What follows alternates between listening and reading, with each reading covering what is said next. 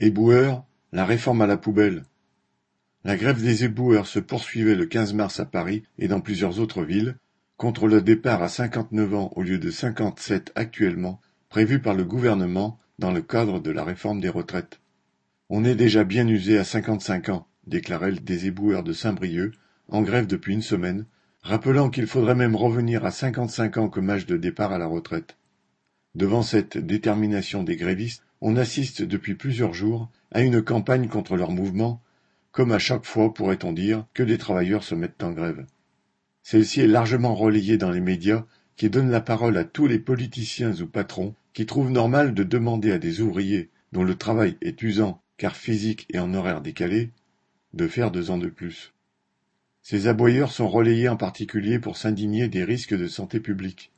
Citation : à partir du moment où vous avez une concentration de déchets alimentaires en surface, le rat remonte. Fin de citation. S'inquiétait Geoffroy Boulard, maire Les Républicains du 17e arrondissement de Paris. Citation : la grève provoque un changement de comportement des rats, ils vont se balader dans les poubelles, s'y reproduire, laisser leurs urines et déjections. Fin de citation, a déclaré Romain Lasseur, un spécialiste des rats et des espèces envahissantes, venu à la rescousse. Julien Devaux, un représentant de la CGT Propreté Assainissement à la ville de Paris, faisait cependant remarquer que la grève des éboueurs en 2019 avait duré 3 semaines et qu'il n'y avait pas eu de problème particulier avec les rats. Mais qu'importe, tout est bon pour s'en prendre aux travailleurs qui ne baissent pas la tête.